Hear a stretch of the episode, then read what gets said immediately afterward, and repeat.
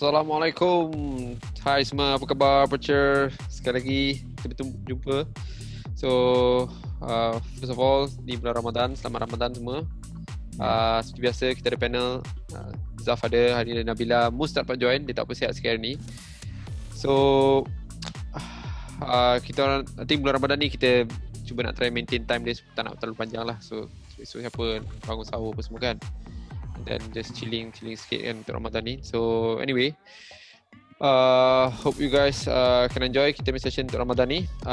Alright, we'll start off the movie review yang kita nak buat this time round. So kita ada 2 movie yang kita nak review, 2 movie yang I think drama sikit movie lah. Movie drama ni I think both the movie are Netflix movie kan. Netflix movie, yes kan? Correct.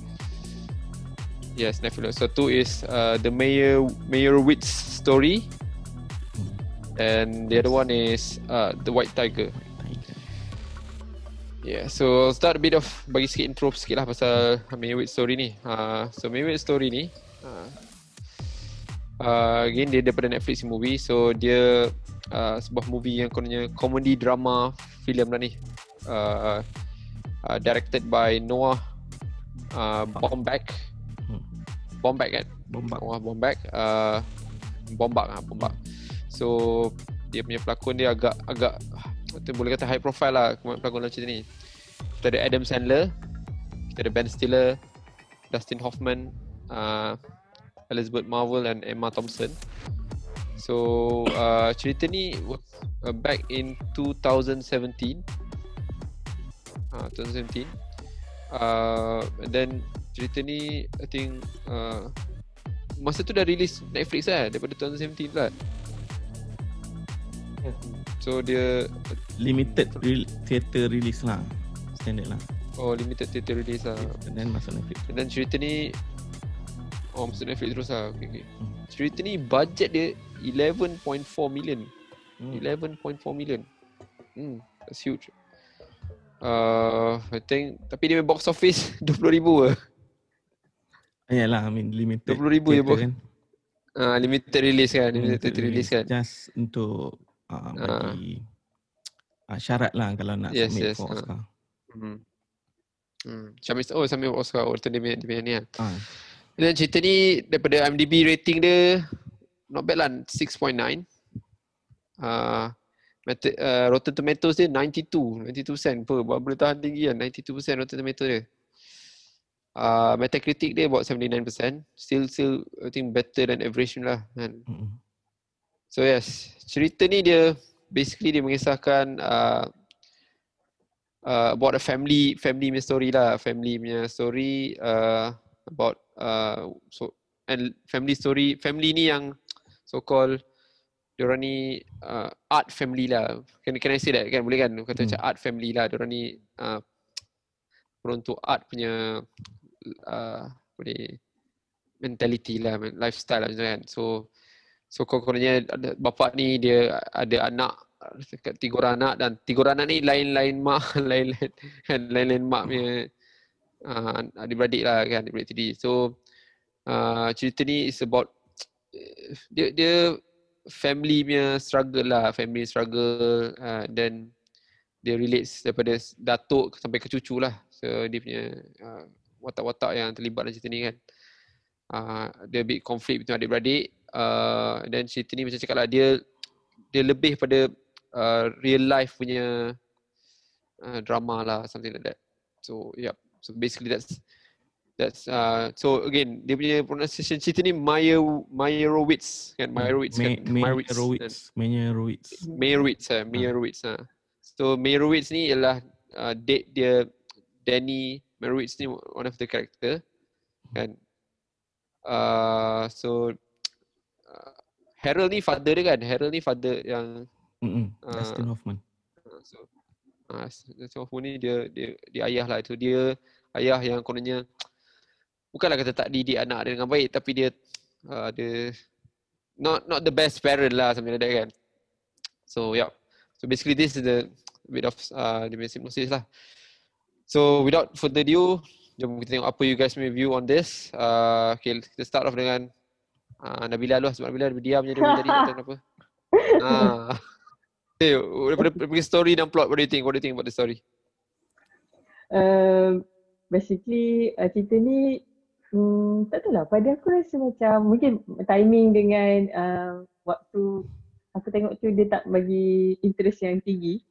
So aku rasa aku suka cara dia develop cerita melalui kadang-kadang macam benda-benda kecil, macam cara dia main lagu yang dia selalu main dengan ayah dia kan, dengan sibling. So dia bagi tahulah berapa akrabnya dia orang dulu, faham tak? Lepas tu bila tiba-tiba mak si Matthew tu dia cakap menyesal sebab dia tak jadi mak yang baik. So kita tahu cerita tu sebenarnya dulu dia tak jadi orang yang baik, macam tu lah, faham tak? Cara dia develop benda-benda tu interesting lah, tapi mungkin aku rasa tak interesting untuk aku, tapi cara dia develop tu memang best lah. Cara dia tekankan macam mana bapak dia look up on, daripada cara dia cakap tu, bukan cara dia papa kembali arrogant yang bapak dia look up on that son, on the satu son tu Matthew. Ya, betul. Tapi kan macam Danny dengan Jean tu yang ada banyak dengan bapak dia, tapi dia look up tu macam Matthew pula, bukan orang yang ada kat dengan dia. So cara dia bukan tunjukkan scene tu, tapi cara dia cakap, cara tu dia kembangkan cerita melalui itulah. So kita kena faham macam mana dia dulu. Pada aku macam cerita ni buatkan aku fikir banyak kot. Okay, sebab aku tak dapat norm family tu kot. Tak dapat non-family maksudnya macam tu.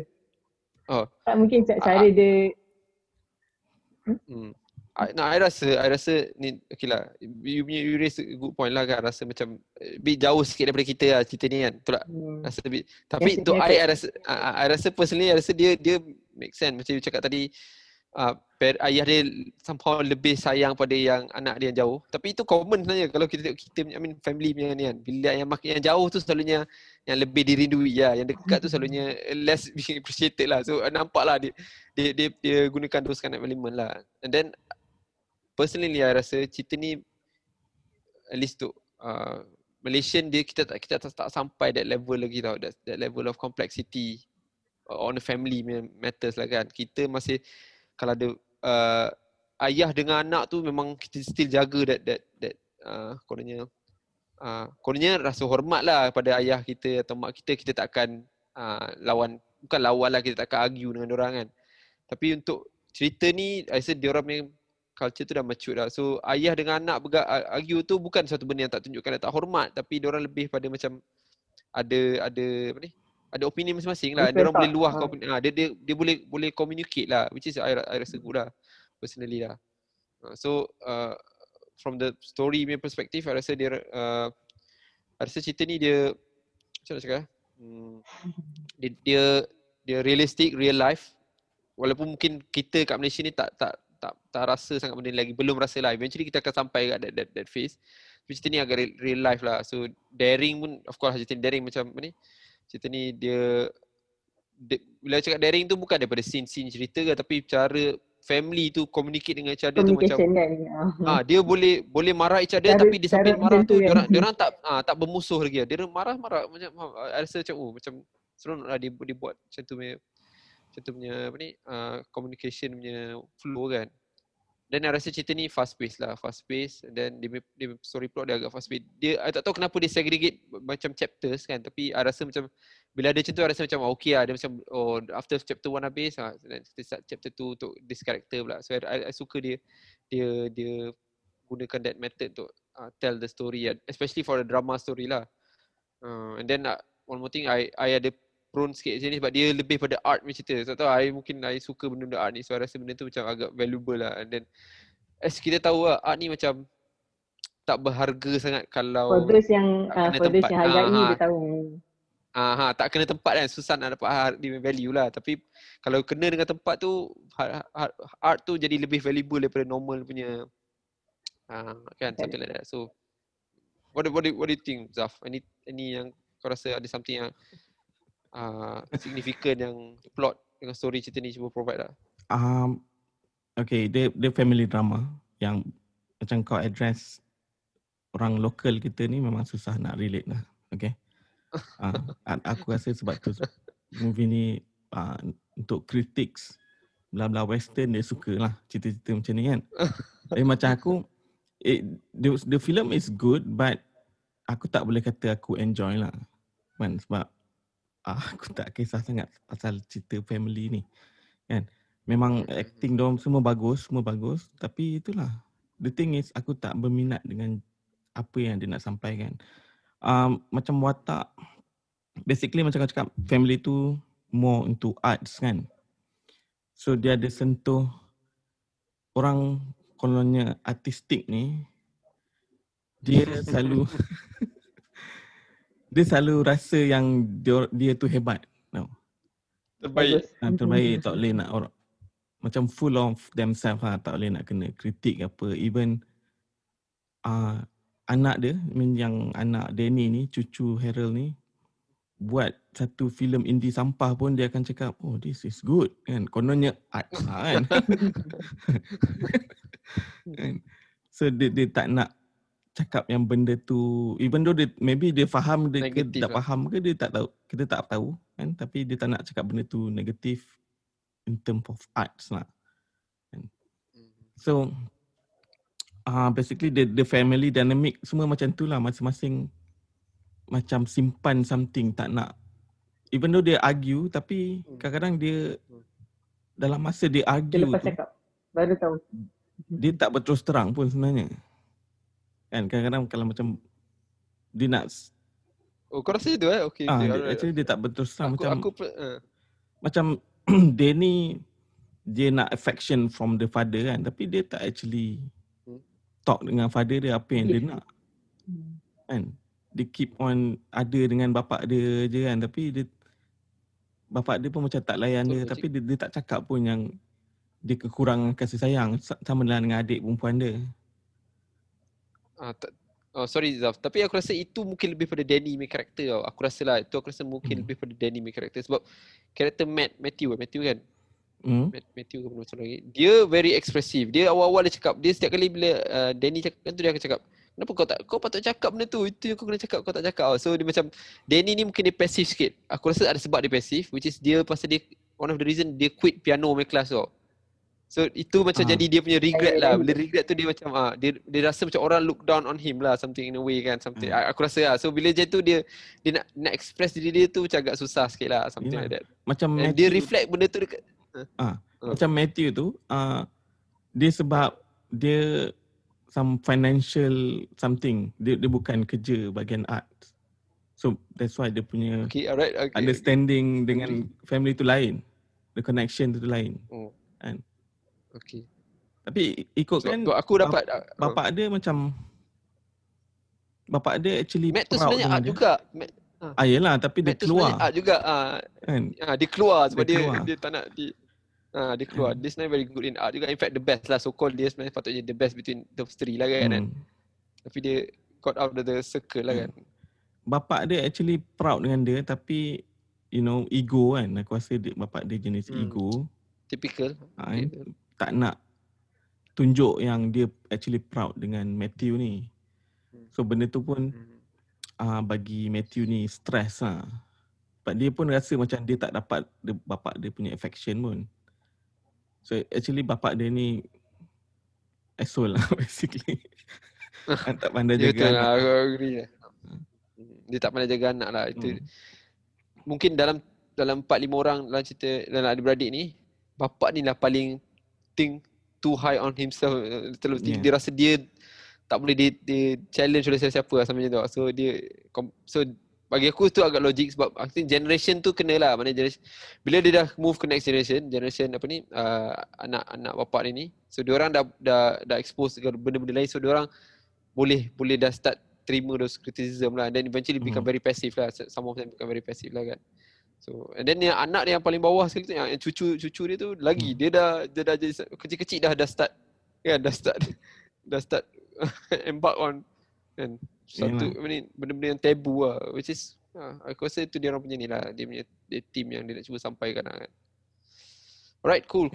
Okay, so Kita move next, Nabila, what do you think about dia punya casting dengan dia punya acting semua macam ni? Apa rasa? Apa yang you nampak daripada cerita ni?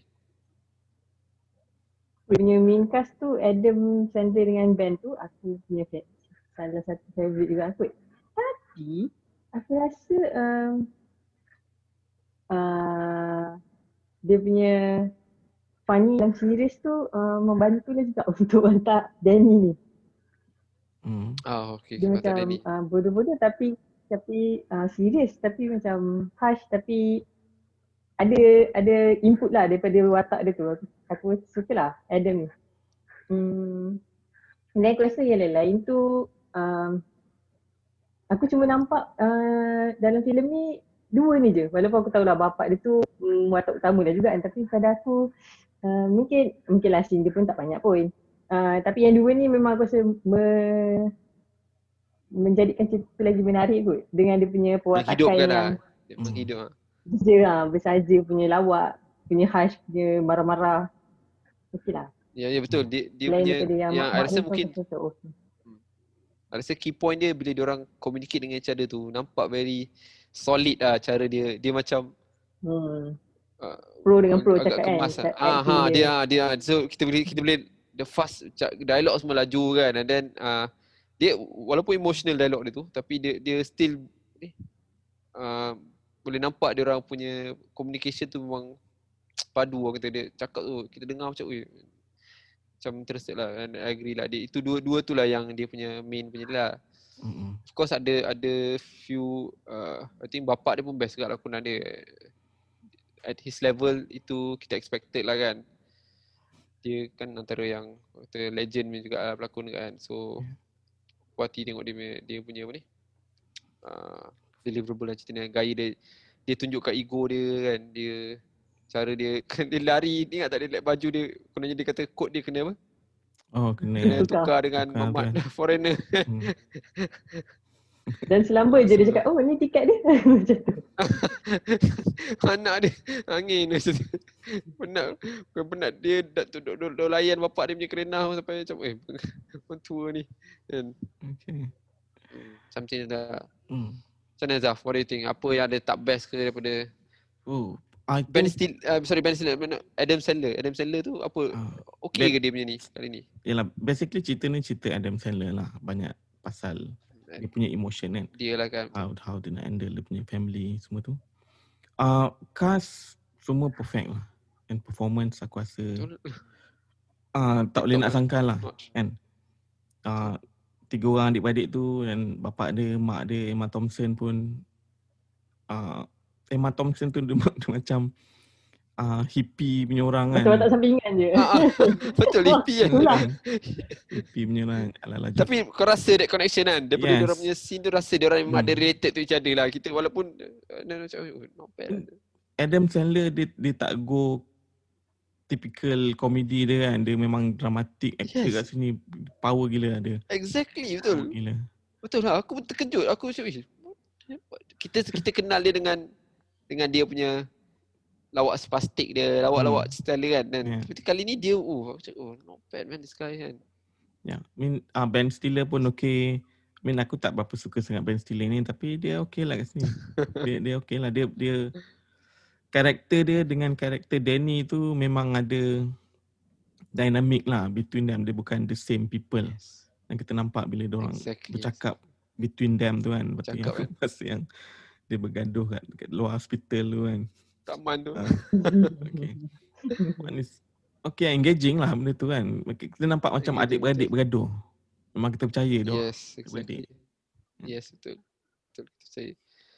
Ada satu scene yang orang ingat tak dekat hospital yang dengar doktor cakap tu kan. Dia orang kena tulis. Aku sudah cakap tiga-tiga tulis kan. Betul benda tu. Sebetulnya memang kita tak tahu pasal medical tu. Betul tulis je lah jawapan dia. Kita tak buat benda tu. Tapi sebenarnya itu benda praktikal lah. Macam tulis. Tak macam. Cuma tu lah adik perempuan dia tu je yang tak berapa nak kurang sikit sangat lah. Yeah. Dia ceritakan background dia best juga lah. Dia cerita kena dia ada trauma dulu sekali kan. Ketika dulu Dan apa yang bapak dia cakap tu betul juga kan. Dia sentuh kau tak? Dia tak sentuh kau kan. Tak sentuh kau. That phase of time mungkin tak boleh nak buat apa kan. So yalah. Tapi dia actually give her trauma tu that. Ya tiba-tiba dia lari kan. Aku apa hal pula. Aku terkejut. Dalam cerita ni semua orang berlari. That's the thing. Semua orang berlari. Semua orang limping kan. Ya. Betul. Semua orang berlari. Team dia. Alright, cool. Kita ni aku agree dengan apa you guys cakap lah. So dia orang agak, in fact Adam Sandler ni they expected him to be different, tapi dia boleh dia deliver dengan baik lah untuk dia punya normal punya apa ni, klise watak dia. Dan Ben Stiller aku suka dia. So cerita ni nampak expression muka tu memang rasa lah, boleh rasa lah, boleh masuk lah dengan dia punya scene apa semua. Dia deliver that character tu dengan baik lah. Dan good cast lah, good acting. Dia kata setiap seorang, setiap character tu kau nampak tau macam they hold something kan, yes. That's good. The actor betul lah, how they act lah. Macam dia boleh tu kan, macam dia boleh. Macam right, good. Macam nice, kau nak berlakon, nak menunjukkan kau ada something dalam hati yang simpan. Benda tu tak elok orang boleh buat kan. Macam mana nak expression kau very powerful lah. Kita sampai ke that level. Kita susah. Sampai ke that level. Ada. Susah. Kita, tak ada lagi. Padahal ni bukan drama blockbuster lah. Kita tak, this is not a blockbuster drama kan. Tapi dia orang boleh bagi that commitment. I mean, just first class lah kata. Alright, good. So kita move on to the last minute. What about the production? So Zaf, what do you think about the production for me? Apa kamera dia? I think budget dia agak ni lah, besar kan? So what do you think? 11 juta aku rasa tak adalah besar untuk cerita ni. Okay, alright. Untuk Hollywood tak besar lah. I mean this macam consider indie movie kan, production pun it's not big banyak sangat and nothing much pun. Aku tak rasa ada set design ke apa, dia just pakai actual location every single scene kat situ. Macam scene yang dekat restoran tu, aku tengok interview dengan dia punya director, memang dia pakai restoran tu. Restoran tu memang wujud lah. Oh. Dekat. Okay, cool. City tu. Dia pilih restoran tu sebab restoran tu ada space untuk masuk dolly camera. Sebab dia nak one shot tu masuk dalam pada duduk kan. So, dia kena pilih restoran yang ada space untuk dolly kan. So, memang tak ada set design lah. Semua actual location. Okay. Nabila, what do you think? What about production? Apa yang rasa cerita ni? Adakah cerita nampak kamera dia cantik ke? Tadi aku rasa yang lain semua biasa je kot. Kecuali aku macam amazed, wah dia rosakkan kereta tu macam kau marah betul dia bengang kan dengan dia marah kot kakak dia kan, kakak dia kena kan traumatized pasal dia kan. Cuma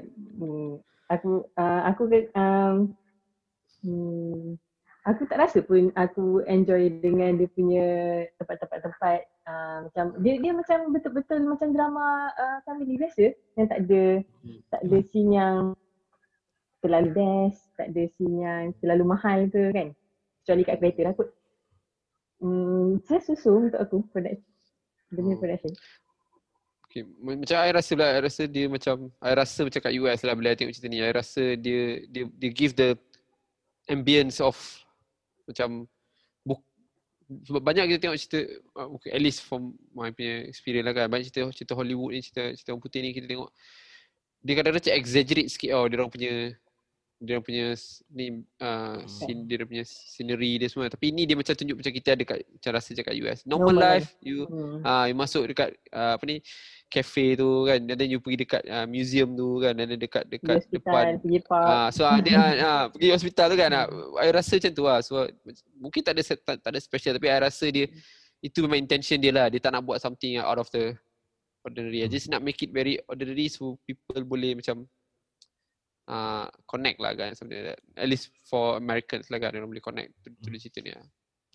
Alright. Dan I think cerita ni macam aku tak mahu tadi kau cakap Zafir pasal dia dia nominated tu apa ni. So dia as long as dapat 20 Oscar. Tu dia tu dia punya benchmark dia lah, kena at least 20k lah. No. Kalau nak di tercalon kat Oscar, filem tu kena tayang kat panggung. Oh, okey. Ada limited dia untuk tayang kat panggung juga. So dia nak maknanya initially dia memang intention dia buat Netflix, tapi dia Netflix. Nak filem ni. So dia nak cerita ni nominated, so dia boleh buat short limited release lah. Yeah, okey. Dia nak. Tapi aku rasa memang patut pun dia ni cerita ni adalah those kind of value yang you boleh nampak as a high quality value of production. Aku rasa Oscar sukalah cerita-cerita macam ni. Suka cerita ni lah, betul lah. Suka cerita ni, yes, right. Alright, anything else you guys nak tambah pasal dia production ke dia punya? Okay, tak ada. Pada aku semua tak ada. Tak ada? Alright, I think untuk ni that's it. So to proceed to the next movie lah. Okay, so sekarang ni kita move to the next movie. Next movie, movie Netflix juga, TV, from Netflix juga. So The White Tiger. So this White Tiger movie ni, I think it's a drama film juga. So mungkin tak tahu kebetulan kot kau select these two movies ni drama movie lah. Drama movie. Entahlah. The White Tiger memang aku nak buat. Aku dah tengok dah. Okay. Keluar dulu. Alright, cerita White Tiger ni is a 2021 film, Netflix film. Dia directed by Ramin Bahrani, produced by Mukul Deora. And then pelakon dia is Adarsh Gaurav, Priyanka Chopra, Rajkumar Rao.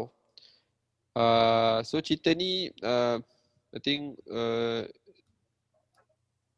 not sure dia punya budget berapa dia buat cerita ni, tapi dia US India macam cerita. Tak tahu ni consider as bukan Bollywood, cerita ni bukan cerita Bollywood kan. Dia it's a American production juga lah. American production kan. So dia bukan cerita Bollywood, tapi dia cerita dekat India lah cerita, and casting dia pun semua India punya pelakon India. So cerita ni I think dia punya rating agak ni tinggi juga. So IMDB dia 7.1.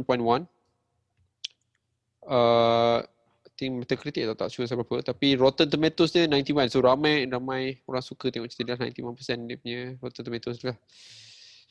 Metacritic cerita ni dia 76 Metacritic dia. 76 tinggi juga lah. Cerita ni macam heavy drama lah. Dia heavy drama. It's about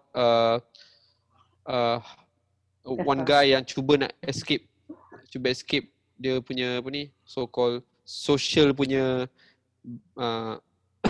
attachment lah, daripada seorang yang so-called servant ni kan, nak dia dah hidup lahir-lahir dah jadi servant pada satu keadaan, in various way lah. Dia jadi servant pada nenek dia servant pada family dia, dan eventually servant pada so-called some big people kan. So dia apparently this White Tiger ni ialah satu case where every certain generation akan muncul satu orang yang boleh mengubah nasib dia lah kan, daripada satu nasib tukar pada nasib lain and something like that. So it's about this one guy kan, Balram ni. Dia ni ada business minded lah. Daripada kecil dia ada some talent lah. Dia cepat belajar, dia catch up very fast kan. Tapi dia sebabkan dia punya hidup ni dikongkong oleh lot of cultural punya apa ni, kata generalization of a culture tu kan. So dia banyak kali terbantut lah usaha dia nak break through that cage tu kan, which is dalam cerita ni pun dia tunjuk lah macam mana. Was it ayam dalam cage macam tu lah. Dia nak keluar daripada cage tu bukan main susah kan. There's something like that. So either you keluar atau you dalam tu atau you mati lah. Kalau kat luar you kena sembelih kan. So macam tu lah dia sampai situ dia punya. And then dia go through a lot of very serious kind of incident dalam hidup dia yang menyebabkan a lot of sacrifice yang dia terpaksa buat lah untuk break through that gap lah. Again, this cerita ni dia agak serius lah tone dia. Dia bukan serius lah, dia ada a lot of humor kan dalam cerita ni. Tapi dia punya theme of this story ni, especially for Indian and I think global lah, theme dia agak heavy lah. You're talking about kasta, you're talking about race kan. So dia challenge lah, dia challenge apa yang tengah jadi sekarang dekat dunia sekarang ni lah. So very heavy punya drama lah. So yep, that's basically the synopsis. So let's start with Zaf. Apa pendapat kau tentang plot story ni? Apa dia punya deliverable yang dia cuba provide daripada cerita ni? Okay, aku nak tambah satu. Kau tak sentuh pasal dia punya cerita tu. The reason why dia cerita pasal India sebab dia based on novel. Okay. Based on novel. Based on novel lah. Novel tu have the same title lah, The White Tiger. Memang cerita dia pasal India lah, India punya cast kan. So tapi dia punya author tu memang orang India lah. So boleh nampak so dia nak jadikan cerita author dia ni is a roommate dengan director ni, Ramin Bahrani ni. Dia roommate dengan author ni. Dia masa bila tu? Masa diorang belajar dekat, ada tak ingat dekat US atau kat Canada lah. So diorang memang roommate.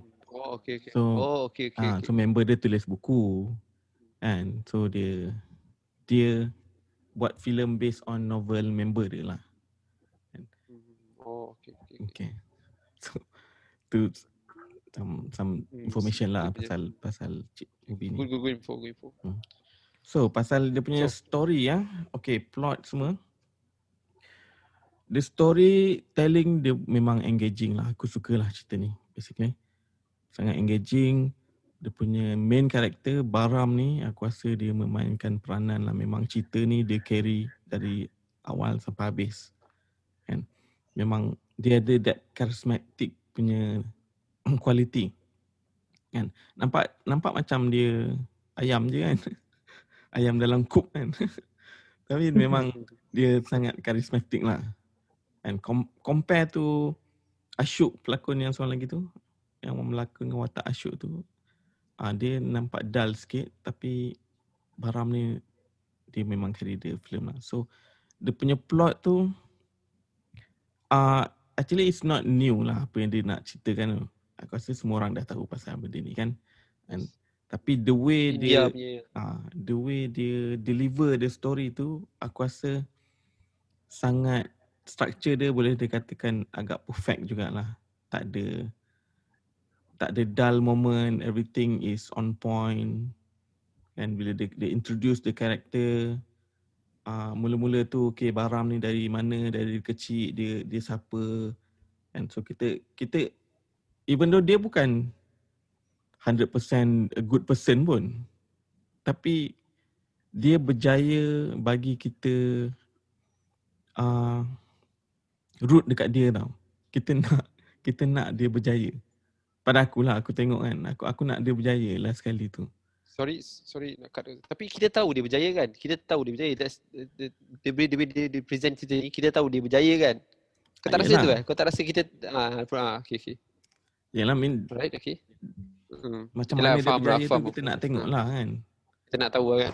Nak tahu lah, kita memang roots kan dia lah. Kan kita tak ada macam sakit hati tengok dia berjaya lah sekali tu. So dia punya plot tu aku suka lah. Dia sentuh banyak benda-benda yang not necessary cakap benda tu tabu, tapi it's a orang heavy lah. Orang tak nak highlight benda tu.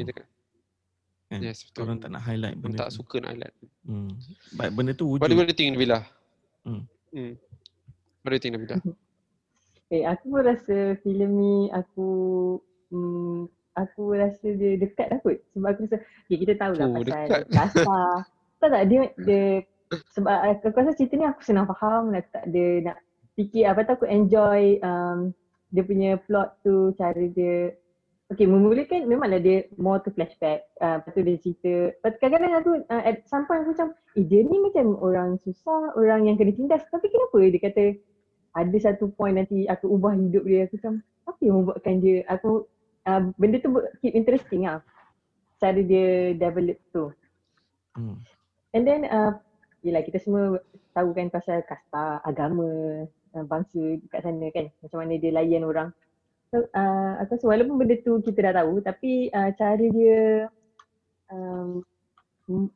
dia mainkan watak tu dengan dia buat benda tu nampak macam tak terlalu berat lah, walaupun kita tahu benda tu dipandang terlalu berat kat sana. And then aku suka cara dia cakap, macam even though nenek dia perempuan kan, tapi nenek dia ada control over semua family member dan dia ada macam dia ada power untuk sadis. Sebenarnya aku pun macam perempuan pun diberi kuasa macam tu kat sana, macam tu lah. Sebab technically bukan perempuan lah, dia elder dia bagi dia power, dia elder dia bagi power tu, macam tu. Perempuan pandang dia menghina lah. Itulah aku macam tak, cara dia macam everyone tunduk dengan, lepas tu kena ikut je apa yang arrangement yang the elders tu buat kan. Macam okay, something aku senang kan. Dan satu cerita ni pada aku enjoy sebab dia senang, dia lepas ni sini macam dia senang je, tak payah nak lepas sini flashback balik semula ke sini yang sebelum tu. So pada aku enjoy sebab kita tahu macam mana norm kat sana. And then kita tahu itu. Okay, aku tak berani nak cakap aku tahu. Tapi ya betul, aku agree lah. Yes, I agree lah. Cerita ni dia as per what you guys say lah, dia bawa something yang actually heavy, dia boleh present kita. And that's one of the point yang aku nak bagi kat cerita ni lah. The way they introduce cerita ni, starting introduction dia tu, dia susun tu cantik tau. Dia despite cerita ni, kalau betul-betul cerita ni, kalau orang I rasa kalau India tak, memang cerita ni orang tak suka lah sebab you challenge the tradisi, the kasta ni semua. Tapi dia boleh buat intro tu buat nampak rasa macam kita nak tahu. Mungkin dia walaupun cerita ni pasal kasta kan, dia lot of, tapi sebenarnya dia camouflage dengan cerita seolah this one entrepreneur ni lah mak. So kita nak tahu macam mana dia find his way tu kan. So dia pandai lah dia buat macam tu. Aku suka lah dia punya style tu. And as usual dia punya apa ni, story tu engaging lah. Dia try to give banyak bukan plot twist lah, tapi banyak surprising punya apa ni scene yang buat kita rasa nak tahu apa jadi next kan sebenarnya. Tapi ada benda yang,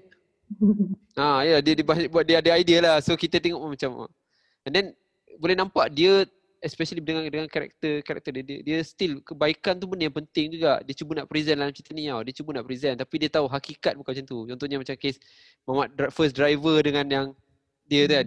Dia rasa bersalah buat tu. Dia rasa bersalah buat tu. Dia tahu salah. Dia rasa macam dia siap cakap kalau ikut hati aku nak peluk dia, nak minta maaf pada semua kan. Tapi hakikat tak macam tu lah. So cerita ni dia cuba bagi kita reality lah kan. Reality macam mana how things work. Tapi ada satu benda yang, ada few things yang aku rasa daripada story tu yang kantoikan sikit cerita ni lah. Aku rasa for my opinion lah, macam agak draggy sikit. I think the first, second, kalau cerita ni kita bagi pada 4 bahagian.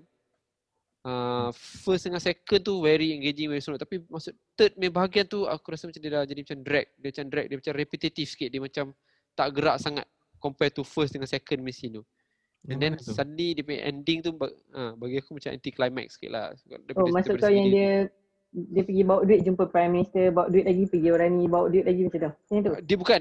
Maksud aku dia punya apa ni? Dia punya dilema tu macam lama sangat. Dia dua dalam dilema tu lama sangat tau. Dia macam start daripada scene yang dia macam terlalu panjang lah. Dia duk fikir, dia tak teringat ni. Lepas tu sekejap lagi dia pergi balik dekat bos Ashok tu, lepas tu dia ulang balik scene sama-sama, dia rasa terfikir tu. Lepas tu dia macam draggy sikit dekat third part of the story tu lah. And then tiba-tiba dekat last part of story dia macam anti-climax sikit lah. Macam tiba-tiba macam aku tak tahu lah, mungkin pasal timing dia atau ada some budget lari ke apa. So dia macam tiba-tiba dah macam dia cuba cepatkan balik. So boleh rasa that gap dalam third quarter of the movie. Rasa macam draggy sikit bila tengok. Macam-macam lah, first saya kebuk memang interesting. Tapi masa tu macam dia macam start macam ulang sikit lah. Benda tu dia dah present dalam second quarter of the movie, tapi dia bawa lagi third quarter dan macam dia rasa lambat sikit lah dekat situ. So yeah, that's aku punya rasa terkait dengan story dengan plot lah. Next is macam mana dia orang punya acting, macam mana dia punya cast. What do you guys think? Okay, Nabila, apa you rasa dengan anime cast? You banyak TV Hindustan kan? So you kenal lah semua pelakon-pelakon ni kan? Yang dia punya main hero tu tak kenal pun. Tapi yang mana? Main hero tu newcomer tu. Main hero tu newcomer. Ya tu. Dia jadi macam, wow, siapa dia ni? Bagus juga dia berlakon. Dia macam, betul kalau dia jadi susah tu betul-betul susah lah. Dengan rupa pakaian, dengan cara dia macam, oh okay, dia orang kebiasaan ke yang dia ambil jadi pelakon macam tu lah. Dia pilih dengan baik lah. Ya, sangat. So yang Priyanka Chopra tu, Rajkumar tu pun memang pelakon yang dikenali juga kan. Dia kata just nak info sikit lah, Rajkumar tu kan, Rajkumar tu dia banyak kali nominated tau dekat dekat apa ni Oscar ke Oscar dia few time dia international international dia banyak few time dia nominated. Dia banyak ambil cerita-cerita yang macam ni lah, cerita-cerita yang very bukan typical Hindustan movie lah. Dia banyak ambil cerita-cerita macam ni lah, cerita-cerita yang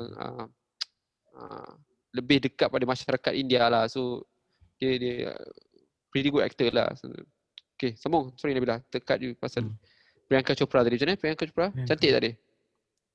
Mestilah. Boleh berlakon Bollywood. Aku rasa sangat lelaki ni macam sangat watak dia, walaupun tak terlalu berkesan dalam sesuatu scene, tapi dia ada untuk gerakkan watak yang lain. Tapi aku rasa cara cast utama ni memang dia memang berjaya.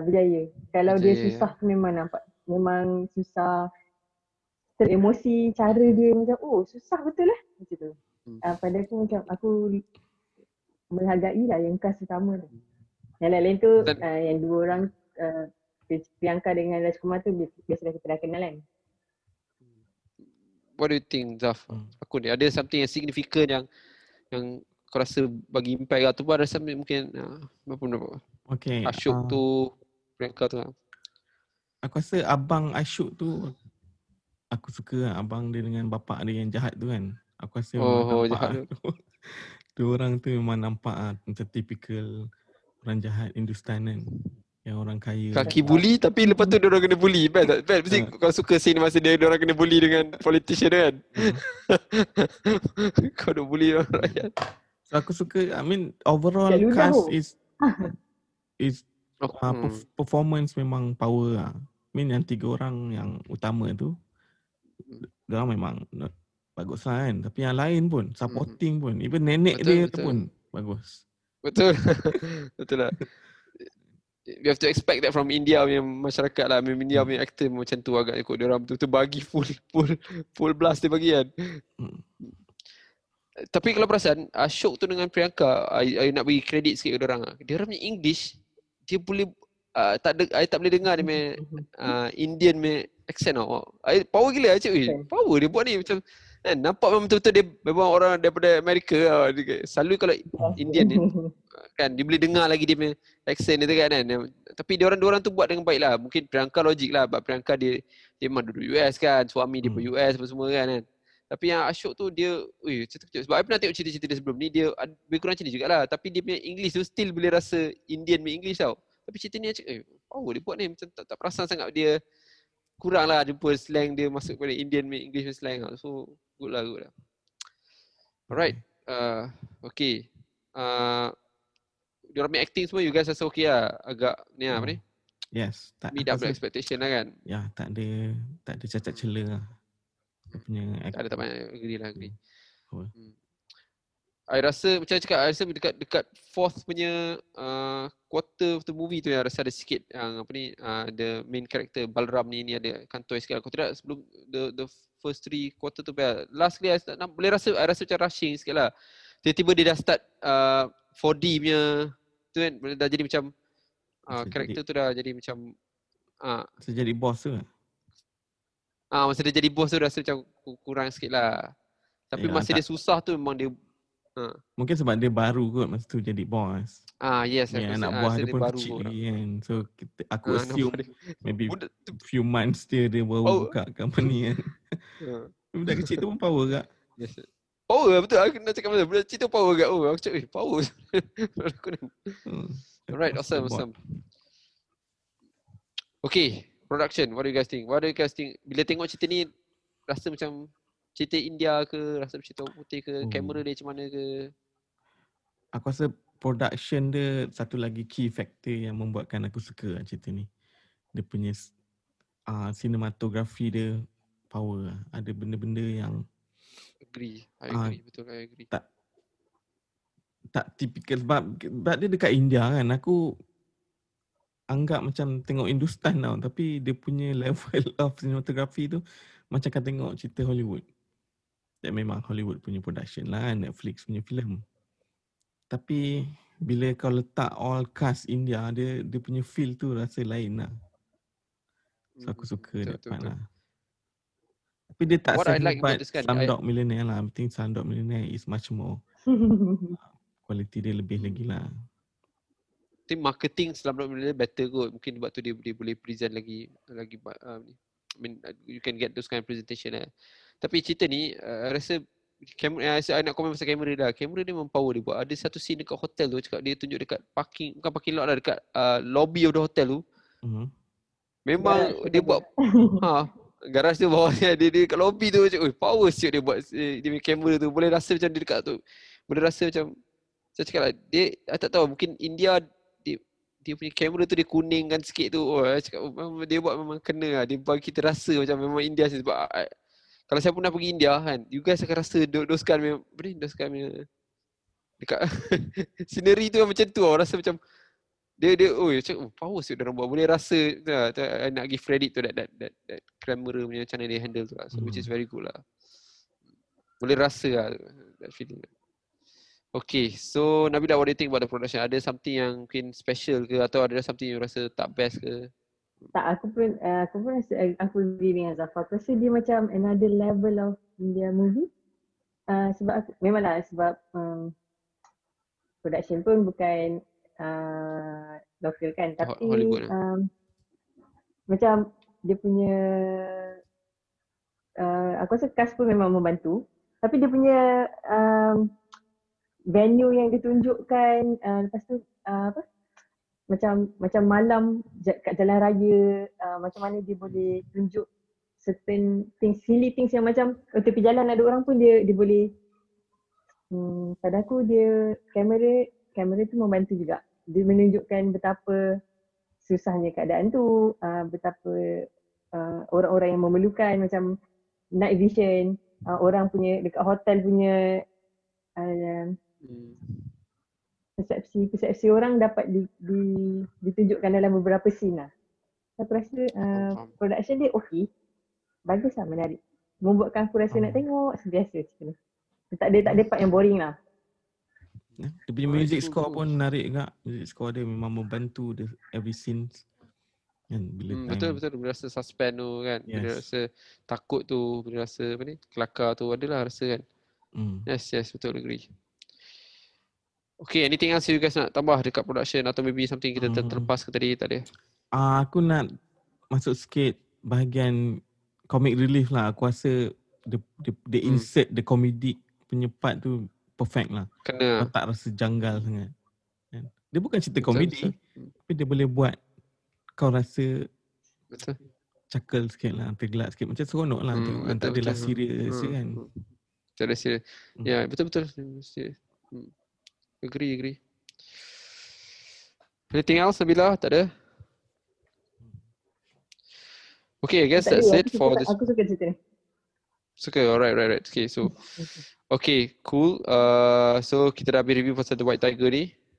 Of course cerita ni dia sebenarnya play bit psychological punya theme juga. Kalau berasa tengok cerita ni kan, dia cara dia tunjuk kalau dia tak buat ni apa jadi kan. And then ada satu scene yang dia pergi jumpa satu dia pergi buang air tengok. I tak tahu you guys ingat kat sini dia dua orang duk tengok each other. Itu dia sebenarnya nak give you, dia nak bagi you satu macam subtle information what's going on with the situation yang cerita tu very kan. Yalah. Dua-dua benda yang you terpaksa buat depan terbuka, secara terbuka, benda yang paling you tak nak buat tapi you kena buat terbuka awak. So dia nak tunjuk karakter tu tengah lalui saat tu lah, which is good lah. Alright. So The White Tiger, good, we're done. So lepas ni kita akan saya review, bagi skor dekat review lah. Okay. Alright. Nak start record balik ke? Tak payah lah, masuk terus. Nak rating je kan? Okay. Then baru kita start. Okay, rating je. Alright. So kita give the rating sekarang ni guys. Alright, daripada 5 bintang untuk cerita, dua cerita yang kita review ni. So Nabila, kita start dengan The Meyerowitz Story ni. Meyerowitz. Susah tak nak pronounce cerita ni. Okay, sebab aku rasa dia macam susah sikit untuk aku digest. Susah, tak dekat sangat lah dengan diri kan. Tapi aku sukalah cara dia develop cerita tu. So aku bagi, ada tambah dan kurang tu aku rasa aku boleh bagi 3 kot. 3 stars. Alright, Cun. Zaf, what do you think? Okay, aku bagi 3.5 lah cerita ni. Meyerowitz Story ni. Because of the performance lah. The performance memang tak boleh lupa lah performance Adam Sandler tu memang aku tak boleh lupa. Kau first time tengok cerita ni lah? Ni pandai first time tengok lah masa kau suka. And then masa Ben Stiller, aku lupa nak sentuh kan, masa Ben Stiller dia broke down masa dia buat speech tu. Speech tu. Power tu. First class mate, serious first class tu. Alright, for me lah, I give this story, ni my type of story lah, I give it 4.5 lah. I suka cerita ni. Cerita ni dia mungkin kena dengan my age kot. I suka cerita-cerita yang dia mainkan elemen yang penuh dengan apa ni, yang reality lah. So I like this movie. And then I give this 4.5 star lah. Okay, so next is The White Tiger. Nabila, you suka cerita Stan kan? Mesti bagi 5 kan? I suka cerita ni. Asli gila. I would say mungkin 4.5 kot. Tak tiru I je lah tu. Okay, boleh. 4.5. I really enjoy the casting, the scenery, the idioms yang dia guna, semua macam perfect. Right on time. Yes. Berani lah, cerita ni berani, which is good lah. What about you, Zaf? Aku bagi 4 bintang. White Tiger, 4 bintang. Alright, 4 bintang, nice. Yes. Alright. For me, I give this movie 3 star lah. I think but for me still the third quarter tu I rasa bit draggy sampai bila I tengok tu I terlelap mata sebenarnya. Macam terlelap sikit mata lah, sebab dia macam slow sikit dekat kita faham dia dilema tu tapi dia macam ulang-ulang few time lah. Berapa scene ulang, so kat situ tolak markah sikit lah. Tapi ada part semua okey lah, seronok tengok lah. Cerita ni something yang diperlukan lah. Alright, yelah untuk nak open up kita punya, tak kira lah dekat India ke kat Malaysia ke sama kan, kita daripada segi movie production ke kita perlukan cerita-cerita macam ni lah. Dia tak blockbuster kan, dia just heavy drama lah, ada sedikit komedi kan, action. Aku tak rasa action sikit kan. Kita punya cerita aku tak boleh rasa macam mana Aku rasa kita punya cerita boleh buat macam ni. Not necessarily exactly apa yang dia sampaikan tu lah. We can ambil kita punya culture. Team tu lah. Yang penting team yang dia cuma nak present kat kita kan. Tapi the normal drama, dia boleh produce this type of high quality kan. So betul. Itu yang confuse kenapa kita masih lagi tak mampu nak buat sendiri kan. Teknologi yang sama, orang kita boleh beli kamera yang sama. Tak ada apa special pun dekat dia punya scene semua kan. Tak ada apa ni, letup bumi ke apa kan. Just facial punya drama kan, expression kan.